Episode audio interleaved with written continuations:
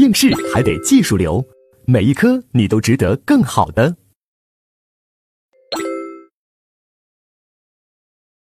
好，接下来就是第七节毒品犯罪啊。我们说过，毒品犯罪这一节相对来说是比较重要的了啊。它其实是我们这一讲里面呃考点也经常考的，比如说二二年他就考了运输毒品罪。好，我们来看一下，第一个罪名是走私贩卖、运输制造毒品罪啊。我们还得一个一个来看，先说走私，走私这里面的最重要的考点是什么？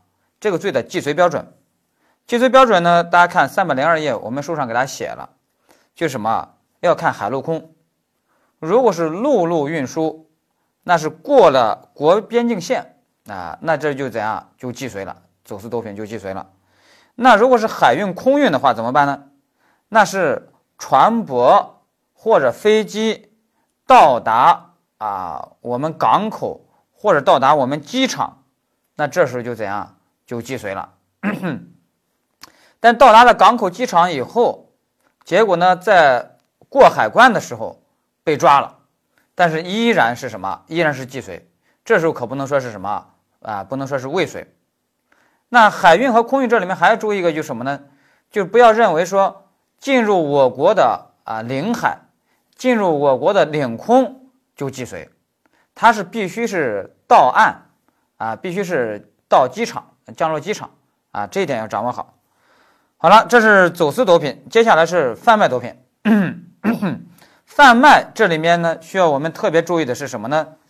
就是代购毒品算不算贩卖毒品啊？这是司法考试喜欢考的。那这一块大家看三百零三页，我今年画了一个图表，我觉得呢这个很清晰啊，因为司法解释在这儿规定的很繁琐。首先做题的时候，第一步。你先看是为谁代购，如果是为贩毒者代购，那你等于说是帮他进货呢，是不是？那你这时候肯定是构成贩卖毒品罪的帮助犯啊，这是没问题的。第二，如果你是为吸毒者代购，哎，那接下来得分情形了啊。第一个情形是你收钱，那这个收钱呢，到底算不算贩卖？关键是看什么？你有没有牟利目的？啊，有没有牟利目的？其实就说你是不是中间商赚差价？啊，你如果这个不好理解的话，我就用代购奶粉来说。你比如说我在德国呃留学的时候，国内的朋友啊，哎呀，经常给我打电话，说浪涛，你看孩子在哭呢，孩子没奶吃了，啊，你看怎么办？我就心想，我说，孩子没奶吃，你找我干嘛？啊，那你，嗯，德国有一个奶粉品牌很好，爱他美，你能不能帮着啊代购上啊那么几桶呀？哎呀，我其实都不愿意，因为我们中国人在那边啊搞那种代购，把人家那货架都弄空了，所以人家那个超市的售货员一看中国人来了，人家都有点头疼，是吧？啊，所以，所以我这个呢，我又觉得我是去学习去的，我又不是干这个事儿的。但是没办法，人家说孩子那哭呢，那我啊只能拎个啊空箱子，然后呢就去超市了，啊就买了几罐，买了几罐，啊他把钱给我了，就这个奶粉的钱给我了，我呢就给他啊弄回去了，寄回去了。那你说，这时候我这种代购。算是贩卖奶粉给他吗？啊，算不算贩卖奶粉给他？啊，我们说不算。啊，为什么呢？我这叫友情代购，也就是我在这里面就并不想赚你的钱，是吧？我就没想赚你的钱。但是我如果是那种职业代购，我就做这个生意的，我要赚钱的，我要有牟利目的，我要加个价，啊，然后呢再给你。那这时候我就属于什么中间商二的贩子，那我这时候就属于什么贩卖毒品是吧？啊，我就属于贩卖毒品了啊。所以呢，收钱的时候，关键是看你有没有牟利目的，也就是说你是不是中间商赚差价，通过这个来判断。好，这个考过。第二个，不收钱收货，收货就是哎，我要分点毒品，哎，这个怎么办？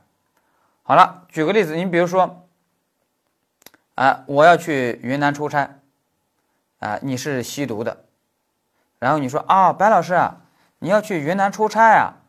哎呀，我这个吸毒，我这已经没货了，你能不能到云南出差的时候，顺便帮我代购一斤海洛因呀？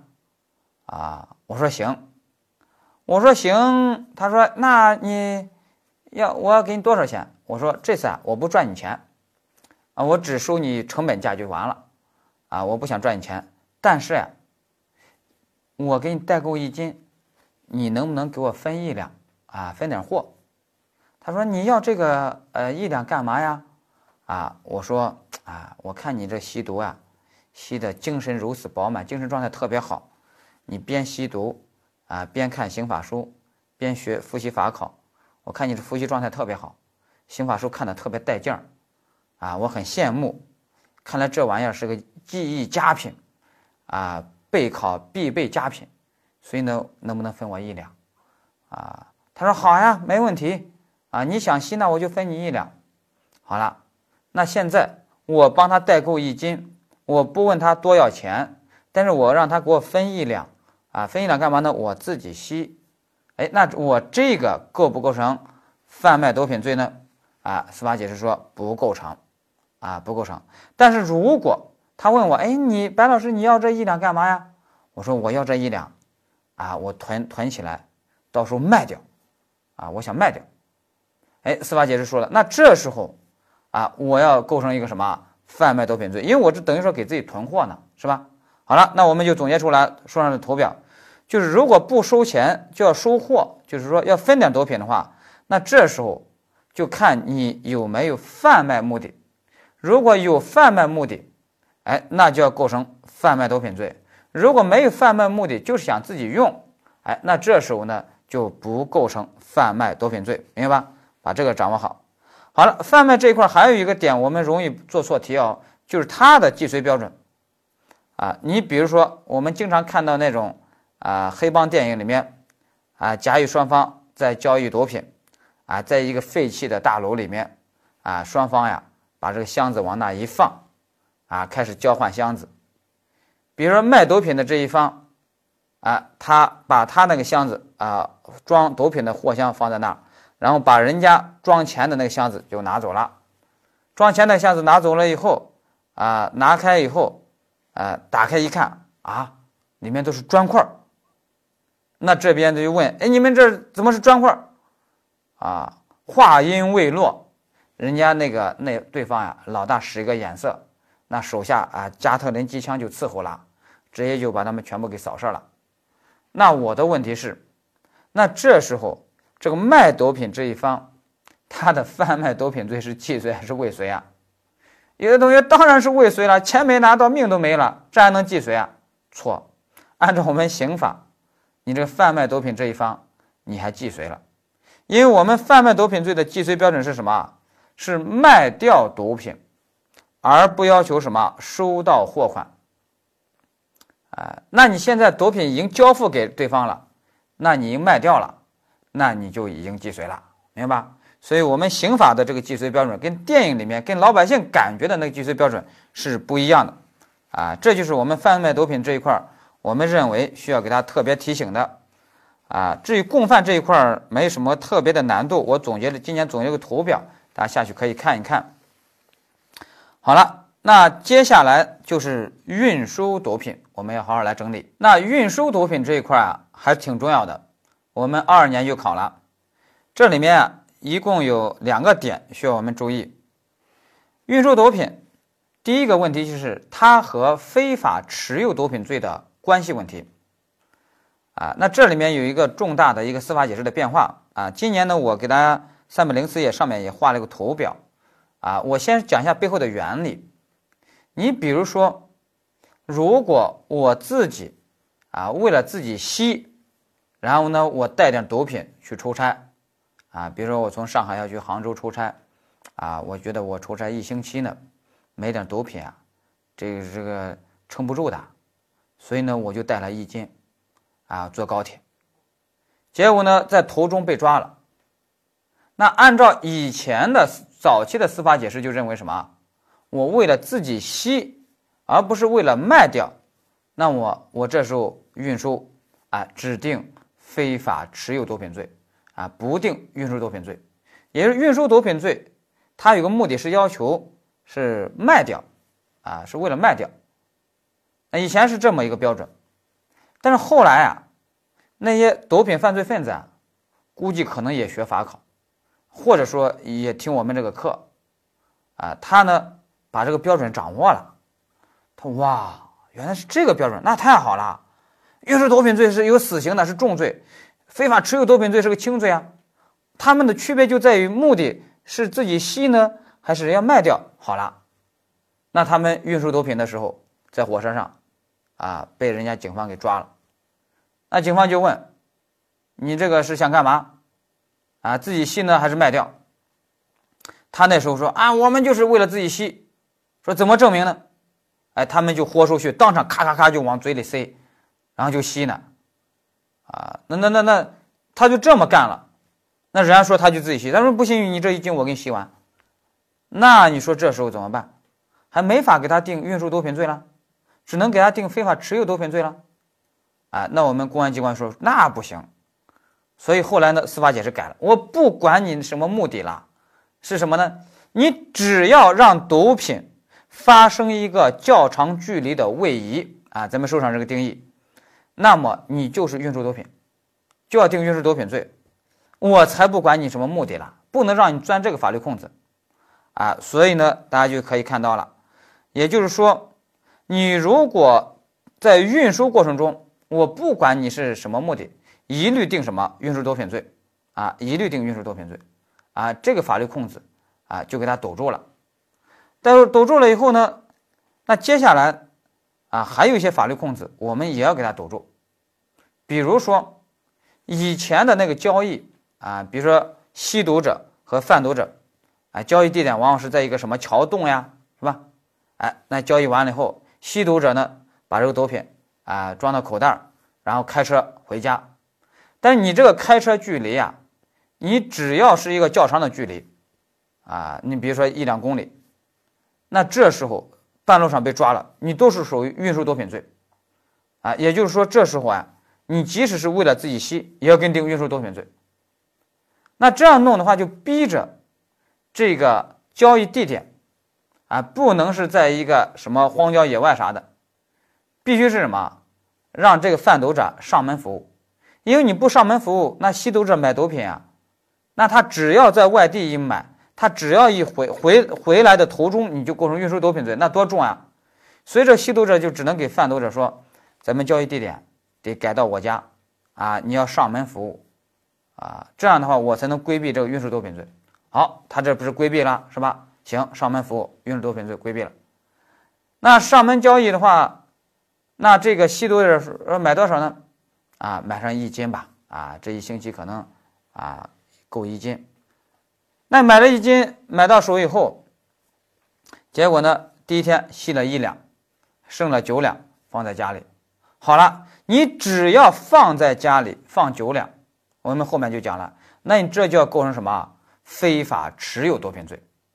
换句话说，你买的这个行为本身啊，没法，就是你买来自吸，你为了自吸而购买行为本身没法给你定啊定罪，因为我们刑法没有购买毒品罪，只有贩卖毒品罪，所以你买来自己为了自己吸，这个买的行为环节没法给你定罪。但是你买来以后，你没吸完，你囤了一些货。啊，你备了一些货，对不起，那要给你定个非法持有毒品罪，明白吧？这这就逼着你啊，吸毒者怎么办？吸多少买多少，啊，提倡你是什么光盘行动，啊，提倡你少食多餐啊，或者提倡你堂食，是吧？啊，不要囤货，啊，不要备货，啊。我们这里就能够实现什么无缝打击啊？也就是说，总有一款罪名啊适合你啊，无缝打击啊。大家知道，所以呢，运输毒品罪和持有毒品罪它有这么一个密切关系，一定要把它掌握好。那接下来第二个点就是这个罪的什么啊既遂标准？这个罪的着手和既遂标准，我们二二年就考了。我们书上写了，着手是什么呢？未运输而开始搬运，啊，那就是这个罪的着手了。你开始把货往车上搬，就是着手了。什么时候既遂呢？就是毒品离开原存放地，发生较长距离的位移，啊，发生较长距离的位移，这时候就既遂了。当然，有的同学问我这个较长有多长？啊，你就反正因为我们刑法没法给你规定多少公里多少米，是吧？也就是说，如果距离真的是很短啊，你比如说就是那么一个啊十几米。那我们觉得那就不能算是既遂了，是吧？较长距离的位移，我觉得至少一般按经验来说，得超过啊一公里左右，是吧？那才算。那你看我们考试给你怎么考呢？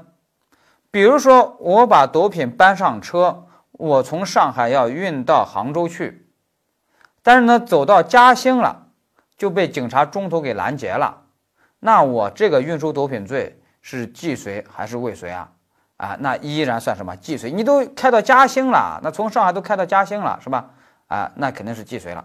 好了，那考试又给你考什么呢？我们去年又考了，说那我从上海要运到杭州去，是要找一个接头人的，结果我运到杭州去后，那个接头人被疫情给封控了，出不来了，啊，我只能又把毒品又原路返回，运回上海原存放地了。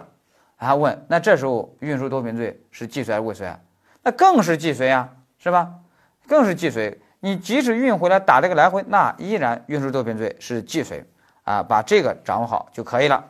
好，这就是我们运输毒品罪，我们认为啊比较重要的点。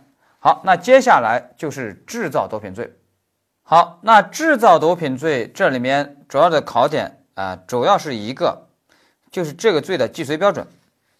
这个罪的既遂标准其实也很简单，就是你把真正的毒品给我制造出来，制造出来，你这个罪就既遂了。可不要求卖出去啊，不要求说制造出来卖出去才叫既遂，你只要把它制造出来了，那就是既遂啊。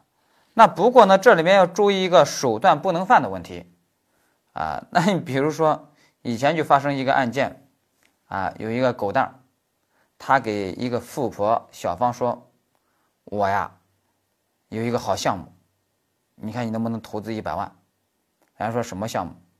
就是我现在要研发一种新型的毒品，这一旦研发出来啊，暴利啊，感不感兴趣？小芳说支持你，给你投资两百万。狗蛋呢就开始研发，啊，历时两年，在实验室里面还研发出来一吨，结果刚研发出来。就被警方给查，警方给查获了。那警方一测验，这一吨呀，完全没有任何含毒量，完全都是食品，啊，味道还不错，还挺有营养的。那警方再一调查，这个狗蛋呀，原来是一个小学文化程度，但是对研发毒品啊，一腔热血，很有钻研精神。啊，是一个民间科学家啊，民科。但是呢，这家伙呢，不规范的、体系的、认真的去学习、系统的学习化学知识，就在那瞎捣鼓。啊，连那个水的分子式氢二氧都不知道，啊，就在那捣鼓。警方发现他的这个制作流程啊，是根本不可能制作出毒品来的，啊，只能制作出食品。等于说在那土法炼钢、瞎捣鼓，那你说这时候给他定的是制造毒品罪的未遂，还是不构成制造毒品罪？那我们认为，就凭他那点水平啊，是不可能制造出毒品的，那么就应当是手段不能犯，就无罪了，而不能给他定什么制造毒品罪未遂，明白吧？啊，再换一个例子你就明白了，比如说美剧那个《绝命毒师》，那个大白。那他也研发新的毒品，那我的问题是，他如果研发某种新的毒品，哎，结果运气不错，呃，运气不好，没有研发出来，那你说，给他是定制造毒品罪的未遂，还是说不构成啊？手段不能犯，不构成？那我们认为得给他定什么？定未遂，啊，为什么呢？因为他虽然没有研发出来，但是他有没有研发出来的危险性可能性啊？有啊，因为他太牛了。他虽然是一个高中化学老师，但是人家以前也是化学家呀、科学家呀，都获得诺贝尔获获那个诺贝尔奖的是吧？那太牛了。所以呢，他如果研发不出来，那只能是什么？要定未遂的啊，这情况是不一样的。其实呀，最有名的毒品这个海洛因啊，啊，研发其实也很简单啊。我问过那个。化学的那些博士那些朋友，他说那个从我们化学界看，那很简单。今天很简单了，但当年呢，一八九七年，这个海洛因是咋来的呢？是一八九七年德国拜耳公司，拜耳公司它是化学制作公司，那是全球很大的。拜耳公司的一个啊科研人员，年轻人霍夫曼，他干了个啥事儿呢？他老爸腿疼。他老爸说：“哎呀，我现在吃这个止疼药效果不好，你能不能 给我研发出一个止疼药？”这个儿子很孝顺，利用周末时间一捣鼓，就捣鼓出来一个药，哎，给他老爸吃。哎，老爸觉得哎哎不错，这个药真的后来就造福人类了。这个药就叫什么？叫阿司匹林。但是他老爸呢，后再吃了一段时间，又觉得咋效果没那么好了。让儿子能不能给我再研发出一个药？啊，儿子呢利用业余时间又捣鼓捣鼓，这次呢捣鼓这个药给他老爸一吃，老爸觉得哇效果太好了，越来越好。然后呢，他就呢就推广，拜尔公司呢把他方子买了，然后就推广，啊行销全世界，啊止疼药效果特别好。甚至呢，贝尔公司觉得这个药呀给咱们呃既然是造福人类嘛，给他起个名字。啊，叫英雄，啊，这个英雄呢，在德语里面，他他他那个单词大家都知道啊，还有恨是吧？啊，英语里面那个英雄不是黑尔种嘛，是吧？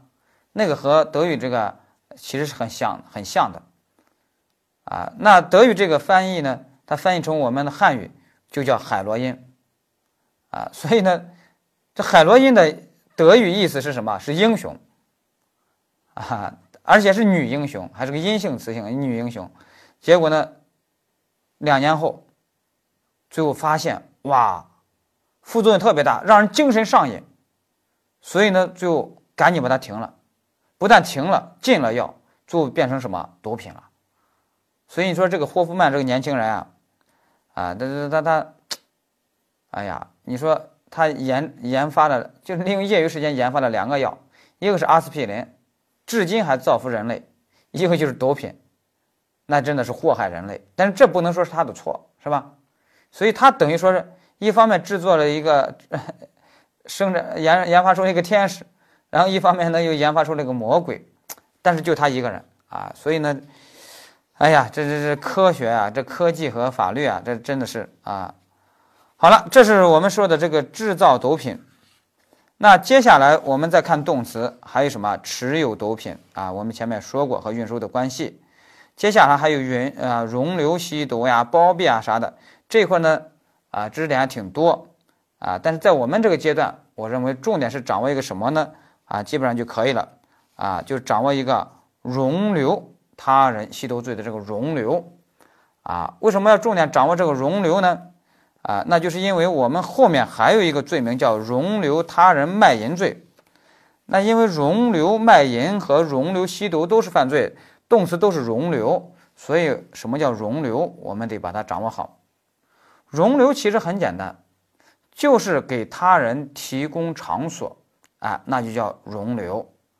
啊，你比如说以前啊，那个房祖名邀请他的好朋友柯震东。啊，来自己家里吸毒，那这事儿就麻烦了。柯震东在房祖名家里吸毒，柯震东吸毒，吸毒本身不构成犯罪，只是一个什么治安违法。但是你房祖名就不一样了，你房祖名就已经属于什么容留他人吸毒罪了，所以还真给定罪了。所以最后学了这个刑法知识的人以后啊，啊，他们都知道。以后兄弟请我到他家去吸毒，都不能去，去了就害兄弟。他很热情，但是呢，他不懂法，那他呃，我去他家，他就倒霉了。所以后来大家都懂法了以后啊，啊，也没有人邀请到自己家里去吸毒了。那吸毒怎么办？那就到宾馆开个房间去吸毒，啊，这就没问题。但是呢，实务中又出现这种案件，甲、乙、丙三人，啊，在外面买了一堆毒品，一起出资买了毒品，说到谁家吸呀？啊，别别别，谁家都别去，邀请都别去，害兄弟呢。那怎么办呢？咱们开房呗。那三个人开房的时候，啊，在前台，甲说：“哎呀，我身份证忘了带。”乙说：“哎呀，我身份证忘了带。”啊，丙，你身份证带了没？丙说：“我带了。”行，丙，你。拿身份证给他们开房，但是房钱我甲乙来出，你看行不行？那是丙说行，啊就开了房，在房间里面一起吸，正吸着呢，被警察给抓了。那抓了以后，啊吸毒本身只是治安违法，那警方就问这个房间的主人是谁？啊，那就要看以谁的名义开的房。好，用丙的名义开的房是吧？用丙的身份证开的房，好。就把丙单独拎出来，啊，定容留他人吸毒罪，因为你的名义开的房，这就是你的房间，你是房间的主人啊，那你就容留他们了。但是我们觉得这个案件不能这样定，为什么呢？因为我们觉得这时候到底是不是房间的主人，不能光看那个形式要件是谁的身份证开的房，还得看是谁出钱开的房。那么有的人出身份证，有的人出钱。那我们认为你们是共同开的房，那共同开的房等于说你们都是这个房间的主人，都是房间的主人，能不能说啊我在容留他人吸毒啊？那就不能，因为都是房间的主人的时候，就不能说一个人在容留一个人了，明白吧？啊，所以呢要注意这个问题。那这里面就涉及到一个什么问题呢？就是我们说的第二点，就是大家如果是都是这个房间的主人，这个场所是我们共有的场所。那其中一个成员在吸毒，另外一个成员在场不阻止，那另外一个成员不能说是在容留他吸毒啊，因为人家也是房间的主人啊，明白吧？就这个意思。如果你这个不好理解的话，你举个例子，比如咱们大学宿舍，宿舍里面住四个人，那这四个人都是什么房间的主人，都是共同使用者，是吧？那如果你的室友在房间在宿舍里面吸毒，啊，你呢啊就在那。啊，呃，这这这复习法考，啊，当然人家吸的时候，人家还问你了，说我在这儿吸毒，啊，影响不影响你复习法考呀？啊，你说不影响，不影响，反正又没啥烟味儿，你吸吧，啊，啊，你你你吸你吸，我过了法考，我到时候还可以帮你辩护，啊，那现在呢，他在那吸，你在那学习，你算不算容留他人吸毒罪呢？啊，你这不算，因为大家都是房间的主人，是吧？但是如果隔壁的宿舍的一个同学听说你还挺大方的，啊，也跑到你宿舍来吸，说我也吸，我也没有烟味儿，我在你宿舍吸，看影响不影响你法考呀？你说也不影响，不影响，欢迎欢迎，不影响，你吸吧，啊，哎，你隔壁宿舍同学到你宿舍来吸，那你还还不管，那你就要构成什么容留他人吸毒罪了，因为那已经不是你。这个宿舍的主人了，是吧？啊，所以呢，你把这个理解了以后，那容留他人卖淫罪，那也是相同的理解啊。我们把后面容留他人卖淫罪可以提到这儿，一起来总结嘛。那比如说啊，有一个室友在呃宿舍卖淫，然后就问你说说说，哎，我影响不影响你复习法考呀，复习刑法呀？啊，不影响，不影响，你们继续吧。啊，那这时候你构不构成容留他人卖淫罪呢？啊，不构成。因为大家都是房间的主人，啊，但是如果这个隔壁的同学又跑到你宿舍来说，哎呀，听说你这个人挺好的啊，这个是复习法考学习的定力很足哦，啊，都不影响，那我在你们宿舍卖淫，你你可不可以啊？啊，你说可以可以啊，啊，那行行太好了，借你这方宝地卖个淫啊，行，啊，那你这时候构不构成容留他人卖淫罪啊？哎，那这下就要构成了，明白吧？所以呢，一定要把这个掌握好，叫得容留他人，啊，把把这个理解了，那我们这一块的问题就可以掌握完了，啊，当然，书上这个三百零六页、三百零七页还有一些细碎的一些考点。啊，我们在第一轮呢啊就没必要那么细碎的去掌握了。啊，我们把容留掌握好啊，我们第一轮的任务也就差不多了。好了，这就是我们说的毒品犯罪。啊，这一节相对来说考点比较多，大家还需要把它好好掌握。